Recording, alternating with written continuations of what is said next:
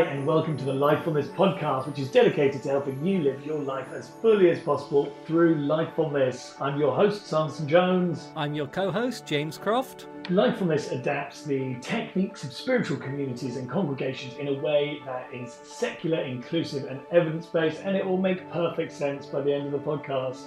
Uh, I'm the co founder of Sunday Assembly, where Lifefulness originated, and that is a worldwide network of secular congregations. And I'm the leader of the Ethical Society of St. Louis, one of America's largest humanist congregations. On the Lifefulness podcast, we interview brilliant people who can give you and us insights into how to adapt the best parts of spirituality so that it works for everyone. Because we need to go deep to tackle the problems we're facing in society and these ideas can really help all of us in our lives.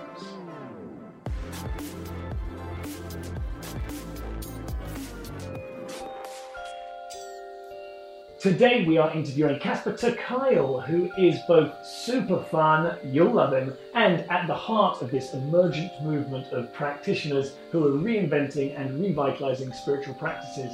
Casper was a climate activist in his 20s but ended up at Harvard Divinity School in his 30s because he thought that the problems we face needed to be like addressed at a fundamental level. In 2015, he and his collaborator Angie Thurston wrote a report called How We Gather, which looked at how millennials, uh, Gen Z didn't exist then, were meeting their spiritual needs in places like CrossFit, Soul Cycle, and a little organization called Sunday Assembly. And that's when Casper and I got to know each other.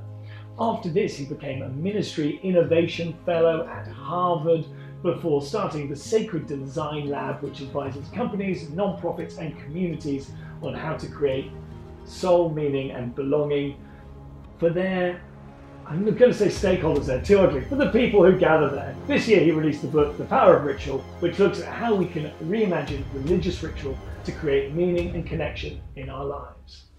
What I love most about Casper is how he combines a passion and love for religious questions and experiences with his deeply searching mind, and that definitely comes through in our conversation. In our conversation, you'll hear how Casper grew up singing Christmas carols to barnyard animals, how you can introduce the benefits of religion and spirituality into your life, even if you're not religious, and how you can use ritual to bring soul to the workplace. He even has to develop a few workplace rituals on the spot. And I think what's particularly fun about this conversation is we slightly changed the format just to go and make it a bit livelier. And James, I think I uh, don't want to, due to the format, not the guests, the guests, oh God, now I'm worried whether I'm going to insult the guests and uh, of the other ones or insult Casper. Basically, we tried a few new things and we really loved it, and we think you are going to love it too. Yeah, welcome to the Lifefulness podcast. Uh, it is I, Sanderson Jones. And me, James Croft. And we are sitting here with uh, Casper ter Kuile. And so Casper is a uh, has really been at the forefront of this field of really sort of reimagining a congregation and looking to uh, old spiritual practices in oh, and sort of bringing them into sort of both looking in places of like what where is sort of spirituality happening in disguise? And then also looking to spiritual traditions to say uh, actually like how can we go and reinterpret them? Uh, casper how are you? I'm good. I'm really glad to be with you. I feel like um yeah we haven't had we haven't had a chance to hang out in a while, and this is just gonna be really fun. I'm really glad I, to see you. I've got a real sneaking suspicion that I'm going to do a lot of my catching up with people that I really like and sh- I should see more of, just that's, under the guise of a podcast. That's why you start a podcast. hundred percent. You just get to hang out with your friends. It's the best. Yeah, and so. Uh, we uh, always like to go and get an idea of what people's uh, spiritual backgrounds are and Ooh. you know what where they come from and what happened in their own lives so do you want to go and kick off and say uh, what made casper a casper well, it's a very special recipe. They, they only made one, and then they thought, let's leave that out of production. Um, actually, got a, a, photo book this morning from my mother, which was very sweet, with all kind of photos from my childhood. So these questions have been swirling around me all day, Um, and I, I, grew up fundamentally in a, a non-religious home. I grew up in England, uh, although my family is Dutch. Both my parents are from Holland, which I think next to Denmark is the most secular country in the whole world. And so I grew up without, uh, you know, any sense of, of congregational life or the word God or religion. It was just very, very absent in in my upbringing and mostly you know fine. Um, i came out in high school and so for me religion was either irrelevant or cruel. You know i had zero time um, for for the church of england the kind of dominant religious institution in england.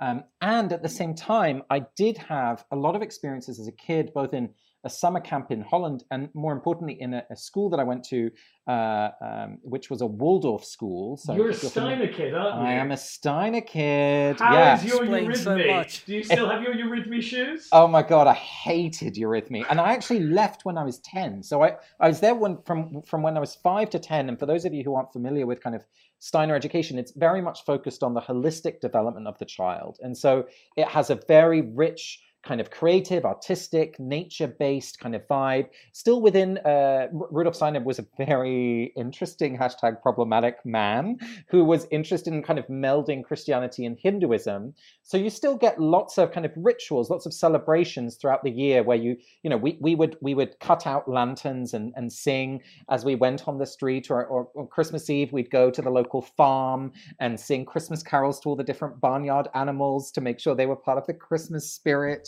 and we would dance around the maypole on May Day. And wait, so wait, wait, wait, wait, wait. You sang yes. Christmas carols to barnyard animals. Absolutely. How did you know whether the barnyard animals were entering into the Christmas spirit or not? It turns out cultural this... imperialists forcing this religion on these animals.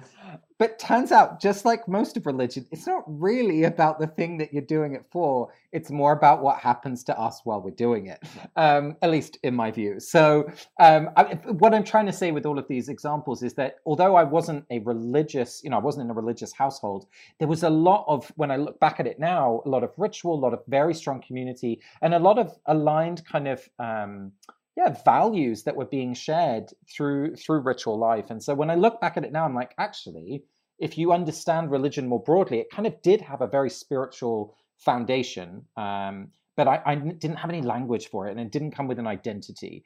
Uh, and so as i as i grew up later you know as a gay atheist the, the kind of the, the, the a gay theist yeah, it's a it's a it's a special members club. James is one of the uh, one of the doormen. He has you know he gets to say who comes in and who doesn't. Who, who comes out? Surely. Yeah.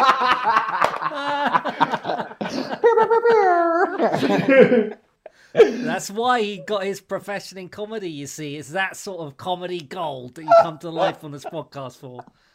I just dive into one thing. Is uh, well, firstly, we've got to say that we just witnessed your mother, who I've read your book, she comes off. I, was, I wanted to dig into her background because it sounds like she's into all things ritual anyway.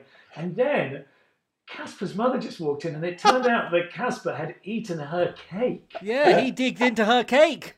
I know. I'm staying with my parents for a month as I escape the kind of COVID city, and um, uh, they're in the midst of uh, building a house, and, and clearly I, I came home to the, the room I'm sleeping in. There was a plate with with a slice of cake on it, so I was like, "Oh, how very lovely! This doesn't look like Mum's usual cake." Uh, and then I was just informed as we were get, going online together that I had in fact eaten a cake meant for her from a friend. And Did it, you not see what happened to Alice in Wonderland if you start eating things which not your own. Um, clearly, I'm I'm gonna experience a very wild next couple of days. Yeah. and so yeah, so you, you grew up in this uh, in this background, which was not sort of religious, and then well, we're going to dig into a bit more of your journey later on, but was at the same time and I find that really interesting of not having the language for it. Yeah, yeah. I totally identify with that. Of like, uh, I can remember growing up being like, I've got all these feelings. Yeah. I'm just like, ah, I just really want to celebrate and sing and life, and I just the more I think about it, the better it is. And it's like, oh, that's something which is akin to spirituality, to loving life so much that it eventually, uh, you know, becomes something that you almost worship. Uh, we've uh, we're just trying a new thing. We wanted to ask ten questions off the top, and so Ooh. one of them was, what would be the like one thing that you think would be the best thing that we could take uh, from religion that uh, people uh, could do. And uh, by the way, I had that question because there'll be a lot of people we interview who are like, oh, I don't really see anything good. And with you, you're going to be like, the whole fucking Exactly. I'm like, how long can the list be? I mean, the number one answer for, for me personally is communal singing. Um, I, I'm, can we swear? Can I swear? Yes, we That's can. okay. I fucking love singing with other people. Woo. Not that one. That's the one swear that's not allowed. Edit it out. no, but in all seriousness, for me, and and Sanderson, you know, one of the things I love so much about you is that you have that, well, as you say, lifefulness, right? Like that's the thing that really is at the heart of all of this for you. I think for me, maybe one of the things that I that, that I've always had a sense of is like both a deep um, gr- groundedness or like a safety, but that also kind of ha- holds space for a lot of sadness. Um, and so I love the music I listen to is nearly always like sad songs, and I've hosted sad songs, sad song soirees where everyone who comes has to like perform a sad song. It's a great evening. Um, but so singing for me is one of the ways I feel like I can really access that sense of of the mystery that's bigger than me, or, or a sense of collective effervescence, or a sense of honestly the the moment when I forget that I am me. I feel like I'm just I'm just part of a bigger canvas is, is when I sing with people in harmony, especially. Um, and so that's one of the things that I think is very, very rare in our culture today outside of religious spaces. Nearly always singing is in a sort of performative element, right? You think about The Voice or all the TV shows where people are performing, or even, you know, around a campfire if someone has a guitar. Okay, there's wagon wheel if oh you're in God, America. you always slightly And- distrust the guy who's got the guitar, right? Or is it just yeah, me? Yeah. well, exactly. Or it's or it's going to be Wonderwall in the UK, and after that, like people don't really just know the words. So th- we've lost a collective language, I think, in terms of going back to that sense of not having the words to express how you feel. We've we've lost that in in not having kind of communal singing spaces. So that's that's my number one, I would say, in terms of things that we can we can take and translate or, or repurpose from religious life.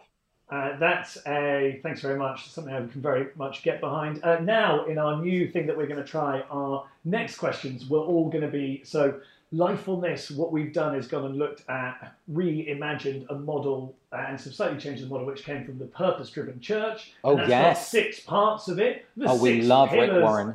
of lifefulness. Well, do And we? so. Uh, Like his model. curates is, is the pastor's egg, and so the and so the we're just going to go through each of them, and you could probably write an essay on each of these. So we'll try to keep it relatively quick. What would you say your ultimate meaning is? That's the first one. Ultimate meaning. What's the ultimate meaning in your life? the, the thing I'm always oriented around is, um, as John O'Donohue said, the kind of never-ending circle of belonging. So that sense that that everything belongs to life, and therefore everyone does. And how how how can we make a world in which everyone is kind of loved in that in that belonging? That's bleh, bleh, but that's my answer. That's great, I thought that James. was You, quite you've nice. got to do. I thought do the that next was pretty one. good. oh, uh, I, have got to do the next one. I don't even know what the next one is. celebration. Yeah. Okay, so the, the Yeah, next celebration, worship. the, uh, the next the next pillar of lifefulness we're not sure whether they're pillars we're not sure whether they're foundations we're not Yeah. sure what metaphor to use but the next piece is celebration so how does that manifest in your life for you Oh, I'm I'm actually imagining And just in terms of translation metaphors. of worship. Yeah, yeah, yeah. I'm imagining just in terms of a, a metaphor, some sort of like park kind of water feature with like six fountains, and it's just like, whew. Anyway, that's that's what I'm envisioning. they got Um, those in vegas the dancing fountains the the da- bellagio those are seriously that's a spiritual experience if you haven't seen it yet you could really write a whole chapter of your next book on that that's Or- how that's the secularization of religious spirits right there the bellagio's fountains um, I've just had my mother made a return entrance, and dinner was uh, dinner was uh, brought to me. How very sweet. Um, so the way I would think about celebration for me is really about the liturgical calendar. Um, so this is a way of traveling through time and celebrating certain days to you know to uh, embody certain festivals or values or, or stories. And for me, this is one of the things that I did really learn from that kind of Steiner school background was was having a sense of feeling at home in the world when you know that you're going to be celebrating Michaelmas, you're going to be celebrating Advent, you're going to be celebrating Rosh Hashanah, and you know May Day. For me, it's a bit of a mix of all sorts of things because of the people in my life who've made those days important. Um, but that's I, that's what I love to to celebrate, and of course, each one comes with separate foods and separate songs and costumes. Mostly, I'm excited about the outfits. Oh yeah, I uh, had uh, just last night. Our uh, some lesbian neighbours of ours came came over with uh, a load of clothes. They're about to. Lesbians. Uh, yeah, I know. Uh, the and my wife and I have never looked cooler since we them when we raided their wardrobe. I am at the moment sucking in my belly very hard with some new, slightly too short tartan trousers, but too short in the way which I think now is okay. Uh, so, from You can't say that without showing us at least a leg. Come on. it's an audio medium, Ah. and so I'll- I'm happy to describe. the uh, the third one is so celebration community life. Where do you find your community life at the moment? I've, I've really been struggling with this question actually during lockdown because I moved to New York about uh, just about a year ago now. And obviously, born in England, families in Holland, then moved to Boston, now in New York. And all my dearest friends and, and kind of my closest, yeah, closest community people are not in the place where I live. And that's sometimes fine if you're living in a hypermobile, heavy carbon life. Uh, but right now it's not possible. And I, I've really felt the absence of those friends, those kind of like, you know, soul dear friends. Um, so I feel like my community is really split. It's it's kind of islands of community rather than something coherent. Um, and it's yeah, something I'm struggling with. You know, I, I, I've always chosen career or education over a, a, a continuous place-based community, and I think I'm, I'm suffering because of those choices now, uh, or at least seeing the consequences of them in a way that maybe I hadn't before. That's a really interesting point you say about how you've kind of chosen to follow your career, education, vocation. It seems Yeah. to me like you're a vocational person, that you have a calling and you're following it. Yeah, And I feel the same way, and that's taken me to fascinating places. Right. But it's also disconnected me from, you know, you uproot all your relationships every time, and there is a pain in that. yeah, definitely, definitely. The uh, uh, um, this new format of the questions is so annoying because like I, I really want to go and uh, chat more about this, but we're just going to see what happens because I'm also really liking it. And so then the uh, we had community life, and then the fourth It's part growth. is this I idea know of personal growth. personal Personal growth. personal I know that growth. one. Yeah, and so that's the I idea of one. discipleship. But what is the yeah? What does that like personal growth look like for you? Where are you finding that at the moment? It means wearing trousers that don't have a normal waistband. Honestly, it means moving to America and eating larger portion sizes. Um, uh, personal growth, personal growth. One of the the fictions I think in in how a lot of us consider spirituality or we think about personal growth is that it's a trajectory upward. That it's it's following this story of achievement and being a better person and, and, and being more impressive and you know having more patience I'm always compelled by people like Henri Nouwen who talk about the spiritual journey as one that's a descent, or, or Richard Rohr who talks about it's a journey into humility, and so every day he prays to for a daily humiliation, which honestly is a bit probably more than I would do. But That's I a bit much, isn't it? yeah, it's a bit much. But I but what I what I love about it is that it's it's not glorifying the sense of like spirituality or or, or, or you know a sense of lifefulness to use that language. It's it's not about becoming better or more or more impressive, but it's actually about becoming more giving, becoming a you know some, someone who makes space for others more, someone who's of service to others. All of which I found very difficult because I'm particularly fascinating and interesting. Um, and so I just, when I think about growth, I think about the times when I've been able to not put my own self interest first, or I've, I've tried to think about others or how I can be more oriented towards the needs of the world. Um, And the whole cake episode shows exactly It's a bit how hard that is for you. you can all fuck off. But yes, exactly. I'm like, oh, it must be for me. Exactly, exactly. Yes, so the next pillar, foundation, element of lifefulness is service.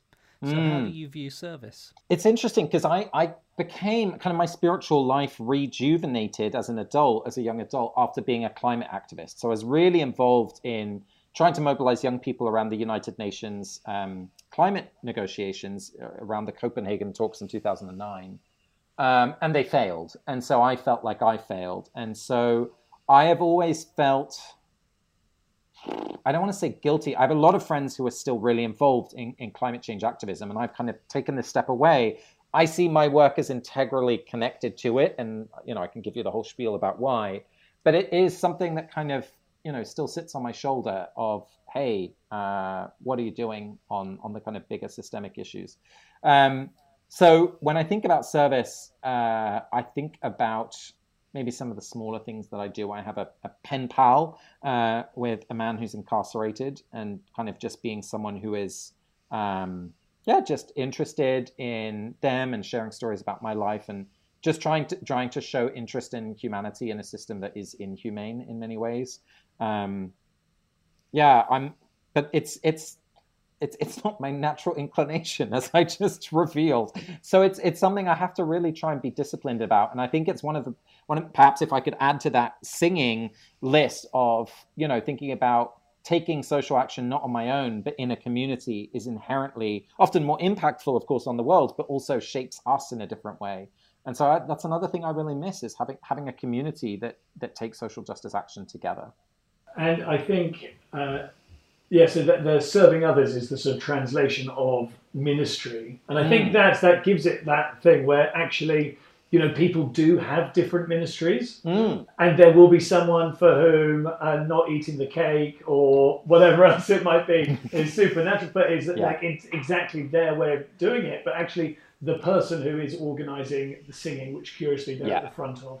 Uh, the, is that is obviously also a gift that you can give, yeah. and lots of people choose not to give it. And- yeah, and that's something that comes very naturally to me. I mean, like one of the things I did as lockdown happened, I was like, oh wait, I love singing. Like, let's start an online Zoom choir. And I guess you know, not everyone thinks of that. And it was lovely to see, especially the first time when we sang together. My husband and I, you know, led led some rounds, simple songs. Then we sang together, and people could join us like a lot of people were just crying because it was the first time that they'd sung with someone else after a couple of weeks of, of being really on their own, you know, fully fully locked down.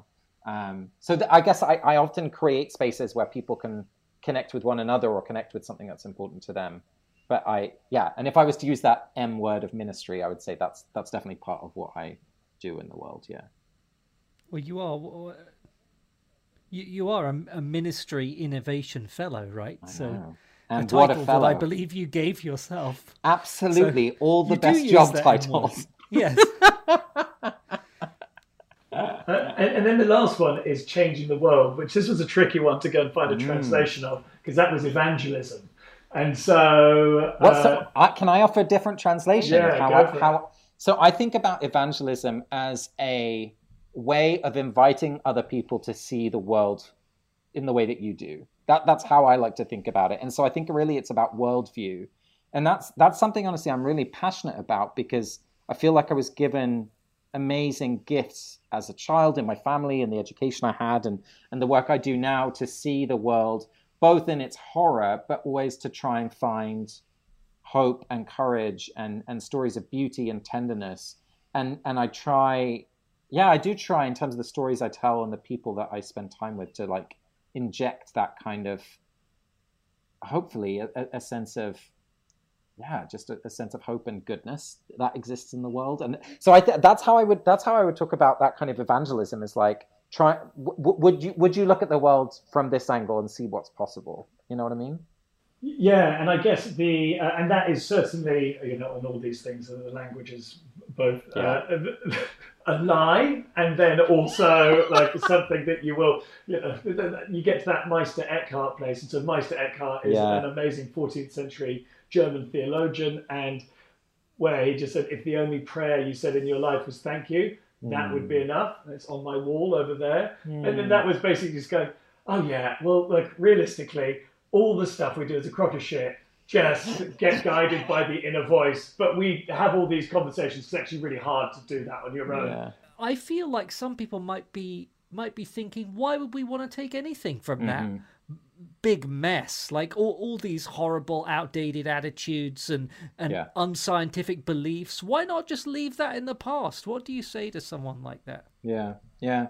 Well, I mean, there's a couple of answers. One is to say, at least for me, and I can't speak to anyone else, but certainly for me, there came a point when not having any place for spirituality in my life just wasn't working anymore, and it just it I felt I felt stuck. I felt listless. I didn't feel like I, I had a way of talking about, let alone you know, engaging or, or developing that part of me that I I had a sense of but no language for, um, which was about being part of something bigger, which was about um, you know living a, a full expression of who I am.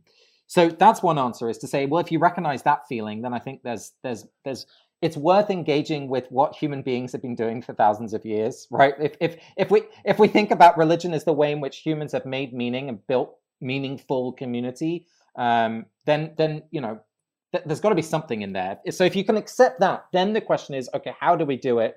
And and what's a way in which is both responsible but also responsible to the tradition? And honestly, I, I don't frame it as like what can I take from religion. I frame it more like how can I help the best of religion find a, a shape and a an expression in this cultural moment. And I I feel emboldened in that because speaking to people who have really dedicated their lives. So I have a wonderful friend called Carol Zinn, who is a nun, and she's kind of the head nun of America right now. She- she- Whoa! I know. nun. She, nun in chief. Yeah, exactly. So she and and she always talks about religion is a historically and culturally contextual response, and this is her Christian language now, which is a radical response to the gospel. So for her, what sits at the heart of, of her Catholic faith is this, this culturally and historically contextual response to the gospel. And for her, that's about justice, it's about mercy, it's about love, it's about peace. And so the way in which you make that real in this moment is going to be different from the way you made that moment or you attempted to make it real and, and true in the 14th century. So we know things uh, that the world is round, that, you know, uh, all, all the scientific facts that we know. Fantastic. Oh, easy, easy. This is, we don't want to make this a political space making these sort of super bold claims that the world is round indeed, Casper. Go to Harvard, the two of you, and you're ramming it in my face. Just wait till we start talking about the polio vaccine. But anyway, um, but but essentially, the, the, the- you know these things are always culturally contextual, and we know better, so we do better. And and and my hope is that you know we we can look towards what is the breathing heart of these these traditions, and we're never going to agree on what that is. But each of us has a sense of what it is, and that we find some way to bring that out into the world and into our lives today. And and for me, that's an endlessly creative adventure because how I understand what the beating heart of, of the world is, or of, of, of you know my life's call, is always going to be developing, and our technology and our economy and our society and our culture is always going to be changing. So there's always going to be new ways to find a way to bring that into the world. So becoming you know engaged with religion for me is a super creative endeavor because you're kind of trying to innovate how to help people live a life of meaning and integrity, and that for me is like the most exciting thing there is.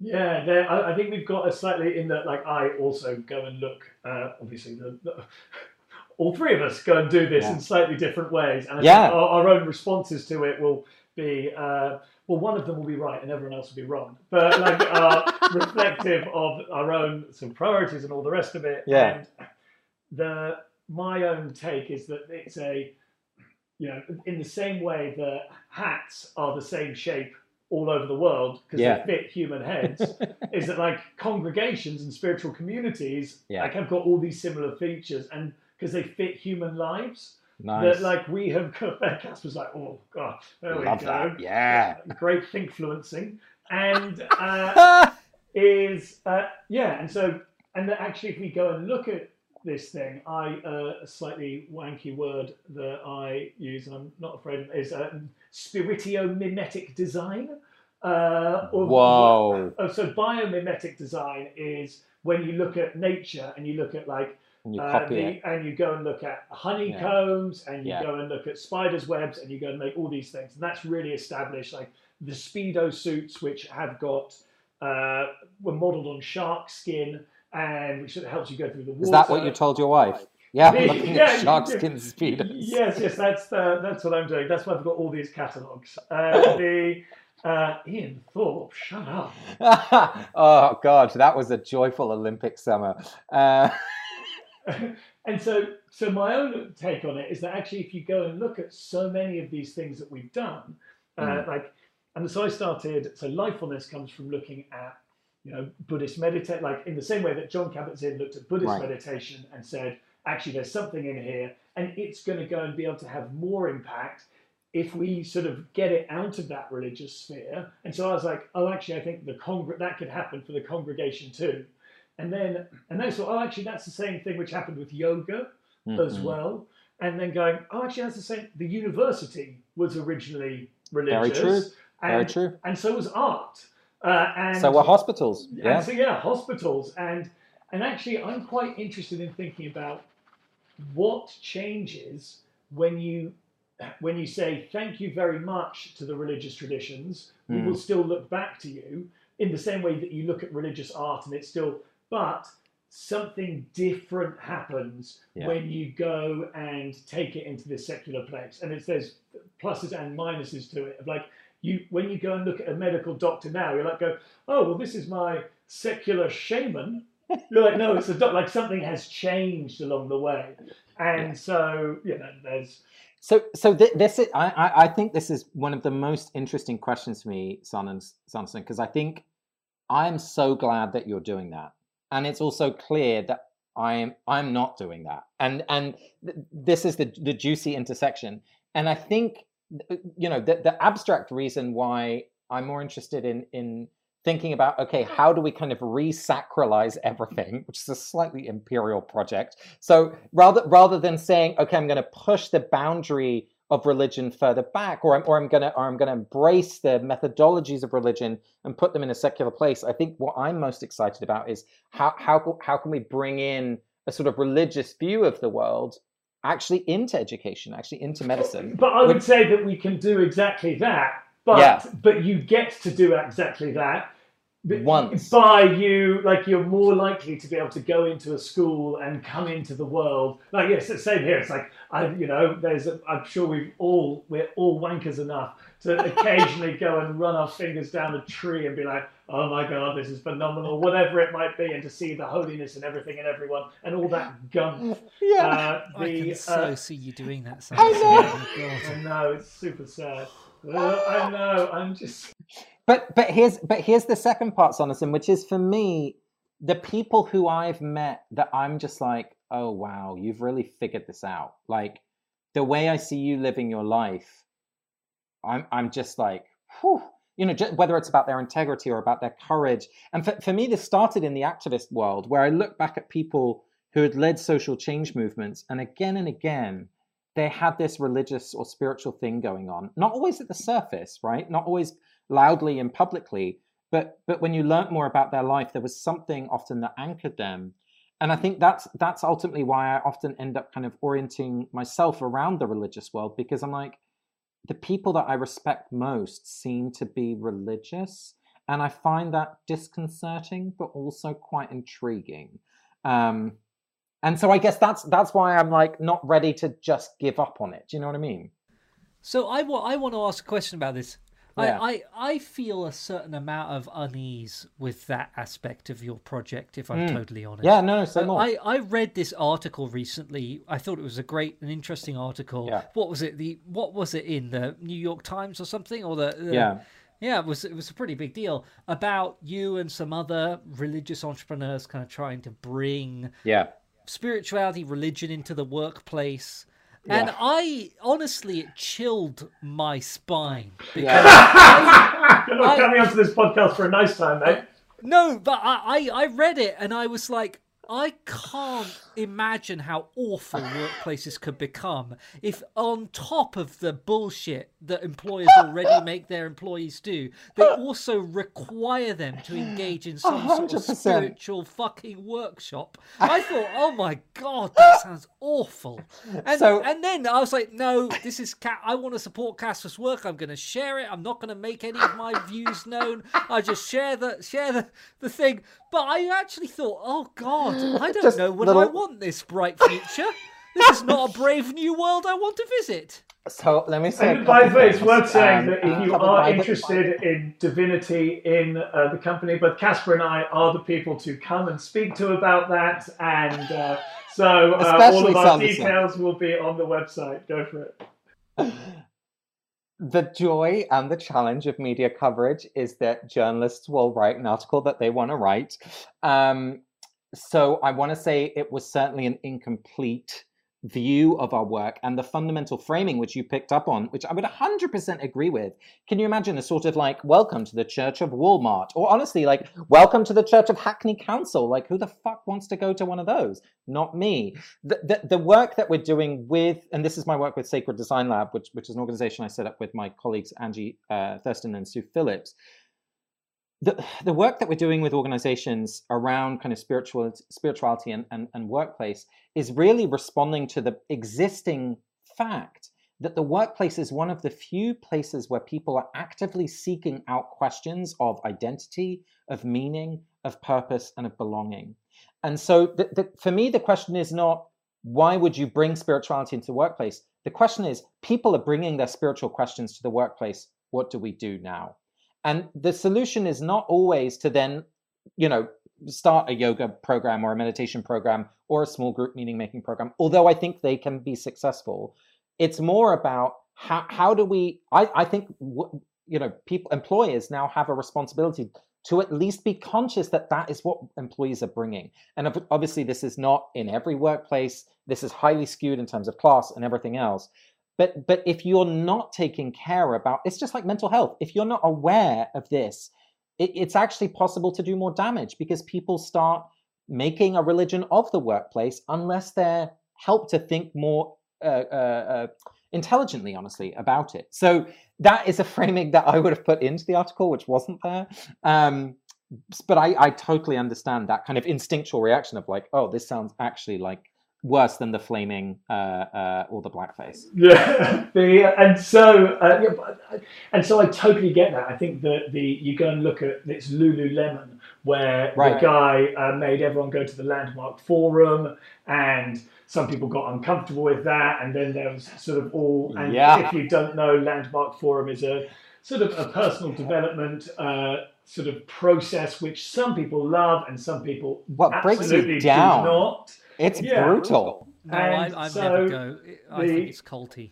Yeah, and so that's and, and so that can be that way, particularly if you're doing it outside the boundaries of That's right. existing organizations and protocols and all the rest of it. The counterpoint to that is that, like, if I was to ask you now, picture a soulless office, what would you say? What would be the things which come to mind? Yeah, I mean, all, all the classic, yeah, cubicles, gray. I mean, just think about the literally the, the workplace of The Office, the TV show, and it's a pretty good representation. And so, and it's, it's weird that we, we do we use the word soul Yes. about the workplace. We do it the whole time, and like you, uh, there was someone I was speaking to in the Lifefulness at Work group. Thank you very much, James, for pouring oil on all that. The uh, and so I feel like I've lost a lot of consulting gigs already in this podcast. the uh, and so yeah, and he said there was someone he knew who, when he put on his lanyard, he said he Yeah. felt that he lost his soul. And so I don't think it's like I, the option. There is one option which is hellish Lululemon. Uh, Yeah. Unless unless you're interested in making it less hellish. Well, but and, and let's and let's just say why why it's hellish because there was no agency for the individual. It was imposed from above, right? Like you can be sitting in a workshop with your boss trying to talk about your inner feelings. Like, of course, that's inappropriate, right? So there's so many ways in which this can be done badly. Um, but I think you're exactly right. Like people's if if we're going to use that language of soul, whatever we mean by that, it shows up in the workplace just like it does in the family. And if if we don't know or pay attention to that, we can actually do a lot of damage, I think. And yeah, if you think about, you know, using that Lululemon example, if that was the place where they did the landmark forum, like the danger if if you're sitting next to your boss, right, like someone who has the power to fire you, and you're telling your life story and all the trauma and everything else, like that is a massively exposing thing. And so th- there's a hundred ways in which this kind of, you know, conversation about soul and work can be massively, massively dangerous. Um, so I, I'm, I'm totally with you on that.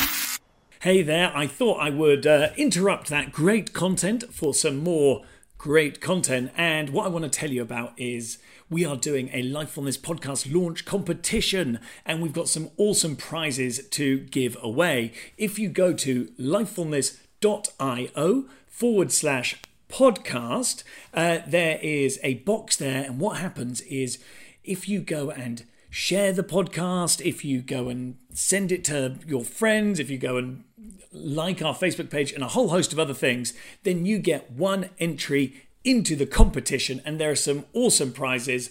There there's a personal development workshop by James and I. There's a workshop for your company. There are talks which we will be willing to do in your company, your community, or your not for profit. Yeah, we would love you to support this by getting the message out there. So, what you do is you go to www.lifefulness.io forward slash podcast. And if you're able to share this, then you might get one of those super, super good prizes. So thanks so much. And without further ado, after sort of injecting some little extra to do, back to the podcast. I was just gonna. I'm just wondering. I mean, you you are Casper, a kind of. You're not just an academic, right? You have a strong background in the theory of things but you're also kind of an entrepreneur mm. in hmm. that you've started organizations, you've started kind of, I don't mm. know hmm. if they're companies or non-profits, but you're selling like consultancy services and, and you know, hmm. for mm. companies. Do you worry about that intersection yeah. between the economic aspect of this and the spiritual aspect? Because a yeah. lot of religious work happens in non-profit spaces where the profit motive is explicitly removed. Whereas when you start being like, I'm going to sell yeah. this to Facebook. I'm going to. Does that make the work different in a bad way or not? Yeah, it's a great question, James, and it's you know I've I've been involved both with uh, with private companies and with and with uh, and with nonprofits, and Sacred Design Lab is is a nonprofit. Um, again, little caveat: it's very easy to fall into a narrative that like religion or spirituality is somehow pure and you know very safe and away from money, and it's like fuck's sake, come on, look at the bloody Catholic Church. Have you seen the Pope's house? exactly. Come on. exactly. And, all, and, also, money is the thing which, like, if you go and look at the good things which religious organizations have been able to do, like, it's because they've got some oomph behind them. Seriously, absolutely. So, the first thing to say is that we should we should look at capitalism and religion as inherently intertwined. They are not separate, and they they are you know whether it's your your pension investments are making money off oil, whatever it is, right? Like there's there's a lot that's intertwined there. However, um, when you're entering a system like a private company where their legal responsibility is to maximize shareholder profit, absolutely you're going to encounter real choices that leaders have to make about what they're going to prioritize. Um, so, you know, are you a B Corp? Are you a family owned business? Are you a shareholder in business? You're already going to see differences in terms of priorities within that. Um, and then also individual leaders will have really different priorities for how much risk they're willing to take. Um, so, am I hesitant? Always. Uh, do, do, am I put off inherently because you're working with a private company? No. Um, and honestly, having worked in the nonprofit world for a relatively long time, there are as many problems inherent in the structure of nonprofits as there in, in terms of you're going, still going to have donors right? You're still going to have uh, board members that might have overdue influence rather than the people that you're serving. So that each of these legal structures brings its own challenges um, and part of me wonders if there's actually an opportunity for new legal uh, structures, or even to rediscover old ones like the co op, for example, where you have worker owned organizations, or where you have maybe land trusts in which land isn't privately owned, but it's shared amongst a community. Um, so I, th- I think uh, when, when, when you really get into the detail, just the fundamental legal systems that we have to maneuver within already make a lot of what we're trying to create in the world difficult. Um, because, you know, just the the law is set up in, in one way and not the other. The ah, I really want to dive in about this. Uh, uh, I have a uh, I have an Instagram post you'll be very pleased that I'm sitting on, which is uh, if your company's corporate charter says uh, says that its uh, val- its uh, fiduciary duty is to maximize shareholder value, all the rest of their values are a lie. Uh, and Wow. I'm, I'm not 100% sure that's true, and I'd really love to get on It's to changing- juicy though. changing corporate charters. Uh, the but uh, what I would also like to do is actually talk about this uh, the book that you read, The Power of Ritual, because uh, you know we've had such a good chat. We're sort of getting to it at the end because what it really does is go and you know in a more practical way show Yeah. how some of uh, some of these ideas can you know individuals can do. You don't have to wait until there's some secular congregation in town. You don't have to go and do something. It's some stuff that you can go and do in your life. Uh, what's been the thing you've been most pleased about, or like, or, or maybe the the ritual that you've had the best response from in the book? Oh, it's a lovely question, Sanderson. It, honestly, it's the one that I'm personally most sustained by, um, which is the practice of, of doing a tech Sabbath. Um, so this is a practice that I was really inspired by after reading uh, Abraham Joshua Heschel, great Jewish theologian of the 20th century. Um, and he has this wonderful little book that's very readable if you can withstand a bit of God language called The Sabbath. Um, and you know, I was familiar with people, you know, keeping Sabbath, whether they're Jewish on a Saturday or Christians on a Sunday. But for me, it always felt like an absence of fun things or like not doing things that brought joy. So I was like, why? Um, and reading that little book really helped reframe something for me as someone who's got some workaholic tendencies and, and is very kind of like self driven and therefore kind of prone to breakdowns of like just total exhaustion. Um, the idea that you don't pause to kind of like prepare yourself for another work week or to like recharge your batteries to use that kind of mechanistic language. But that it is the point of the work week that you that you have sabbath time because it is the like inherent delight and reward for that time of work. So he describes it as having like a taste of heaven. So what that ritual looks like for me in practice is that i i turn off my phone i turn off my laptop on friday night when it gets dark and i hide them in a bookshelf because otherwise i'm going to be tempted to go back on twitter or to like get on top of email. Um, and I- i stand in my living room and for many years, I had to like do this when my husband was like on the loo, like running out because I was kind of, I was kind of nervous about it. But I, I I've heard of people drinking behind their partner's back. I've never heard of people. God, this do this rich. I think he's secret ritualing again.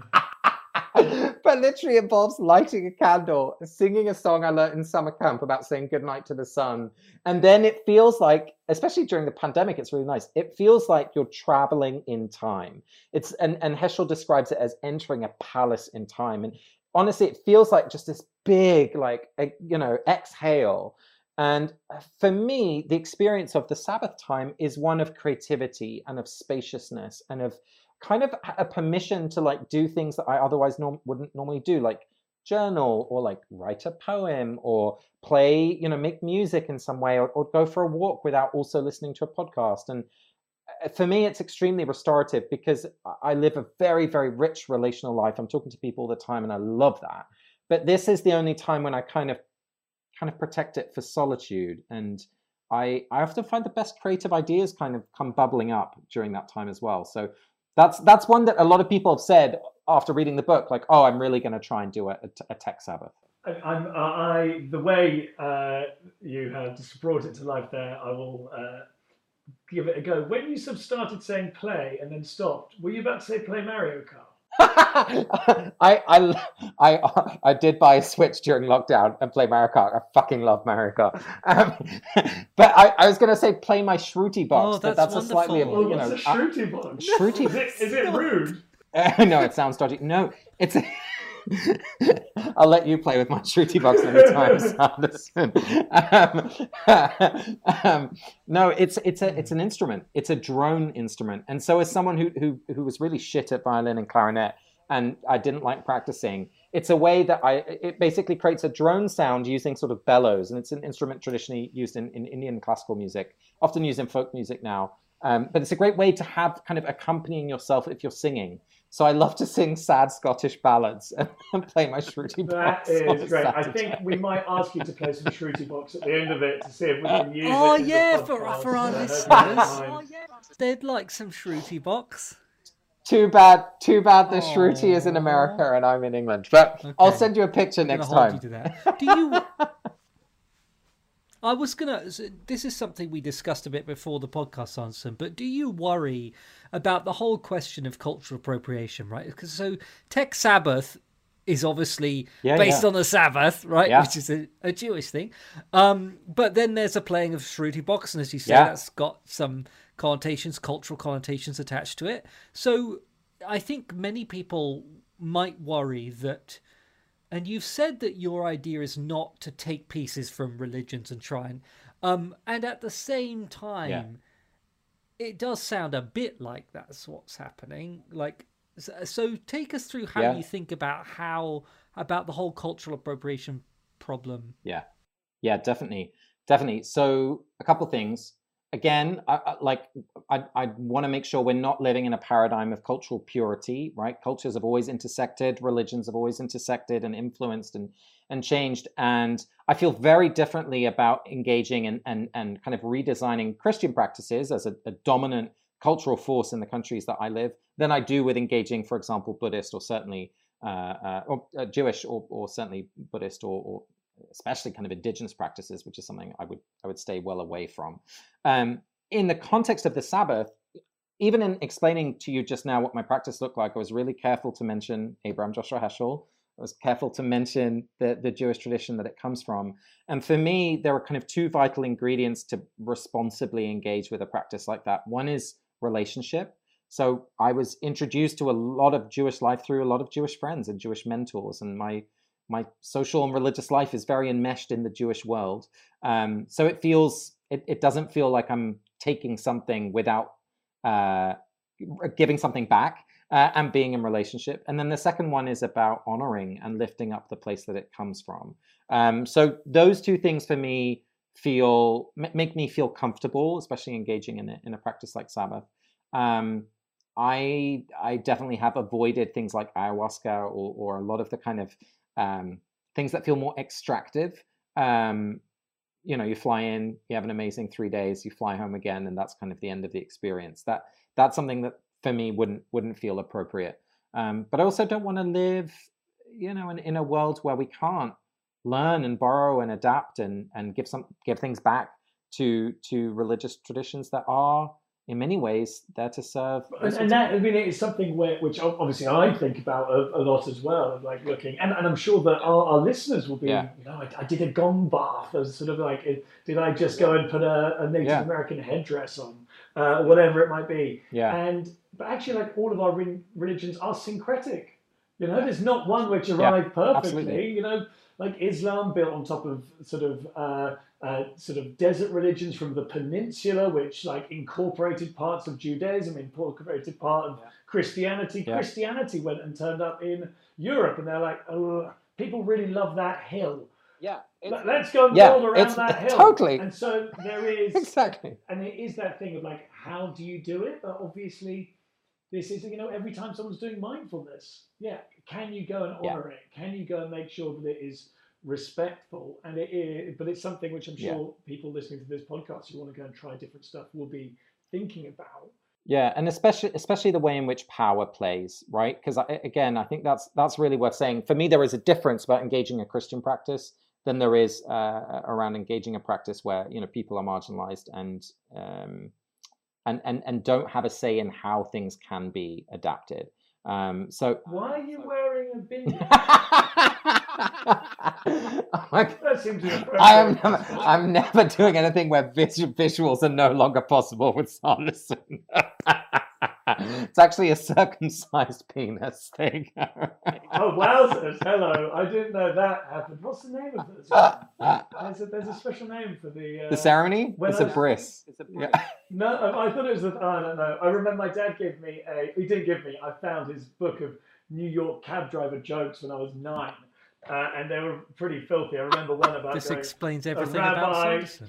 the, the rabbi being given, and of all these things, I'd be like, I, I didn't know the context for them. Maybe I come from. There's this little nine-year-old boy, like, sort of going, so a Jew, a Jew, and a, a Catholic, and a whatever, and like telling jokes about Polish people. Wow. Oh boy, And, yeah. uh, I- I Danger, seem danger. remember A, a, a wallet, uh, a rabbi being given a wallet, which when, but when you rub it, it becomes a suitcase, uh, and that that was the uh, that the that joke.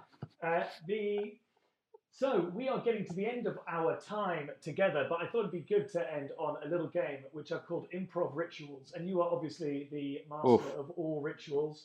Uh, and We're expecting you to be good at this. I was going to say I, I like talking about them. I'm not necessarily a ritual designer, but I will I will do my best. Uh, Says the think you're- person who founded the Sacred Design Lab. Okay, okay. There's there's all right, bigger conversation. James. All right, fire away. Casper, these are uh, some rituals that I'd like you to design, some of them more relevant to your life than others. Yeah, So, you're a huge Leeds United fan. I am. So, here we go. Leeds United football manager Marcelo Bielsa is renowned for his rustic charm and an unapologetic emotions and quasi mystical take on the game of football and life. Yes. Bielsa doesn't speak much English, but thinks he can turn this to his advantage this year in the Premiership by replacing the halftime tea talk, team talk with a oh. ritual of dance. A key part of his mood board are the whirling dervishes, he used that word, not me, five rhythms, and Morris dancers. What's a ritual that he could do? Well, I'm going to build on something he already did on his first day in the job, which is when he got the whole team to go and pick up rubbish from around the football ground. So what he's going to do, he's going to create a sort of dancing rubbish litter picking situation, and as as they reach for the rubbish on the ground, they kind of toss it into the air, whirl around, and it lands in the bin bag that the other that the other footballer is holding. And through that, they will learn both collaboration and humility, which is totally Marcelo Bielsa's. And they're also getting rid of their mistakes, aren't they? That's what the rubbish right. symbolizes, I think. They're getting rid of the mistake and they're going in with the beginner's mindset into the second half. That was actually really good, Casper. Jeez. Why did you say the word? I- I would Actually, of course he's going to be good. This is are you listening to this? Are you listening, Walmart? You could get your own ritual just like that. This is amazing. Keep going. I can't wait to hear what he comes up with next. Okay, the uh, Creech Air Force Base is home to the Joint Unmanned Aerial Systems Center of Excellence, aka Drone HQ. Major General Chad P. Franks read the power of ritual and wants to create a coming of age ceremony for drone pilots who notch 100 kills. The general's Jewish and is inspired by the bar mitzvah and wants you to come up with a bomb mitzvah. You're designing a coming of age ceremony for 35 year old bomber pilot Sharon Masterson, who is into CrossFit, Taylor Swift, and QAnon. This is so wrong. He had to throw QAnon in there. First of all, a foundation of Jewish ethics is to save a life, is to save the world. So inherently, in this design challenge, there is something deeply uh, antithetical to the Jewish tradition. But if we think about military culture, um, I think maybe rather than something celebratory, I think what this Chad would design is a, a kind of a grieving ritual because uh, we would, you know, uh, want to make space for the uh, for the horrors of war. And so I think when we participate in that, you know, a la Voldemort, when we kill someone, a piece of our soul is ripped apart. Um, so I think this this would be some sort of ritual of um, of uh, forgiveness, asking, and uh, uh, so maybe it'd be a workout in honor of the dead, in honor of the fallen, just as the CrossFitters have all sorts of workouts named after soldiers and service people who've died in the line of battle. Uh, we would, they would, And they're shaking it off. do- They're shaking it off. Oh, Jesus. I'm, my career's going to be ruined. I'm going to be cancelled tomorrow as this yeah, I'm, episode wor- I'm comes worried out. about mine, honestly. I, I never know what Sanderson's going to come up with. You actually showed that you did that really well because you showed that you're the sort of person who can go into a company and actually go and question some of the parameters which are given to you. So that's really good. And then in the last There one, you go. Uh, Yeah. last one, you're you're still going to have a job at the end of it. Thank God. It gets worse. Uh, David, Michelle, and Nisha work in a pharmaceutical company, and their drug trial didn't succeed. After reading about your work, Yes. they Yes. decide to get in touch uh, because they want to have a funeral for their project. They want to properly say Yes. goodbye Yes. to a failed chemical pom- compound and four years of work in a way that acknowledges the loss while celebrating how far they got. The ritual must involve the team song Wet Ass Pussy. Jesus Christ. I was so with you until the very end because those rituals already exist. Those things already exist in companies. There's all sorts of kind of all team uh, gatherings to say goodbye and to kind of honor the work that's been put into projects that, that have failed. Um, and so there's some great examples around the Day of the Dead, for example. There's a, a day led at X, the, the alphabet company, uh, where my, my friend Gina, who's the head of, of culture, she's the I think the cultural alchemist at X. She kind of created this company-wide ritual to say uh, to say goodbye to projects that have failed. So there's some great examples of that. I, I'm afraid I, I think we'll have to we'll have to work without that particular musical uh, edition of the if, WAP. If it's at, Um, if it's Well, at, if it's at Google, we just use- go and hire Cardi B and Megan Thee Stallion to come in and do it, maybe in sort of white. Well, or, or, or we allow kind of mass personalization like the silent disco, where you know everyone gets to choose the soundtrack of their choice. And if you're very excited about doing the WAP, then uh, I, I Is that even how you could- say it, doing could- the we WAP? Could, we could get Ben Shapiro in to do his his version, Christ. his censored version. Oh yeah, yeah, yeah. More.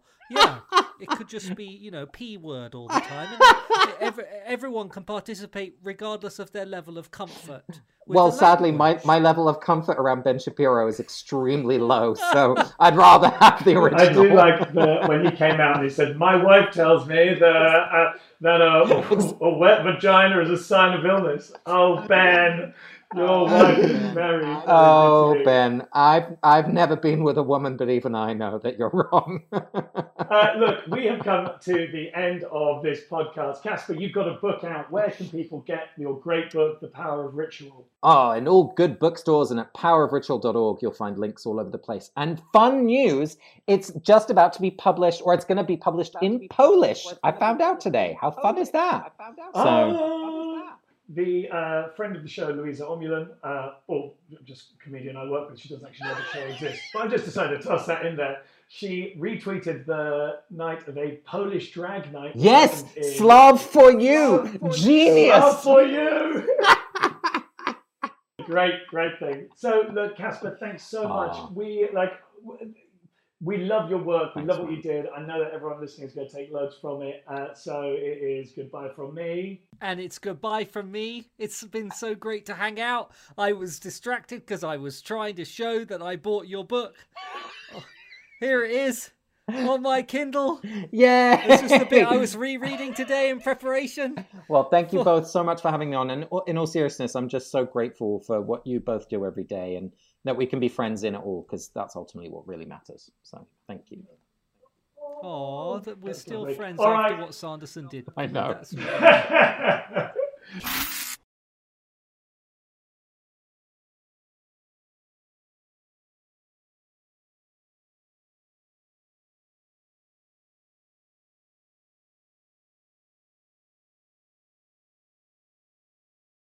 Oh my gosh, wasn't that fun? Uh, I bloody love that conversation. Uh, it we just did that last night. Uh, in the previous outros that I've done, they've sort of been recorded quite uh, long after the fact, so it's been a, like some like thinking about what we spoke about way back when, re-listening to things. But yeah, that just happened last night, and it was just really loved the conversation. You know, liked adding some more jokes to it.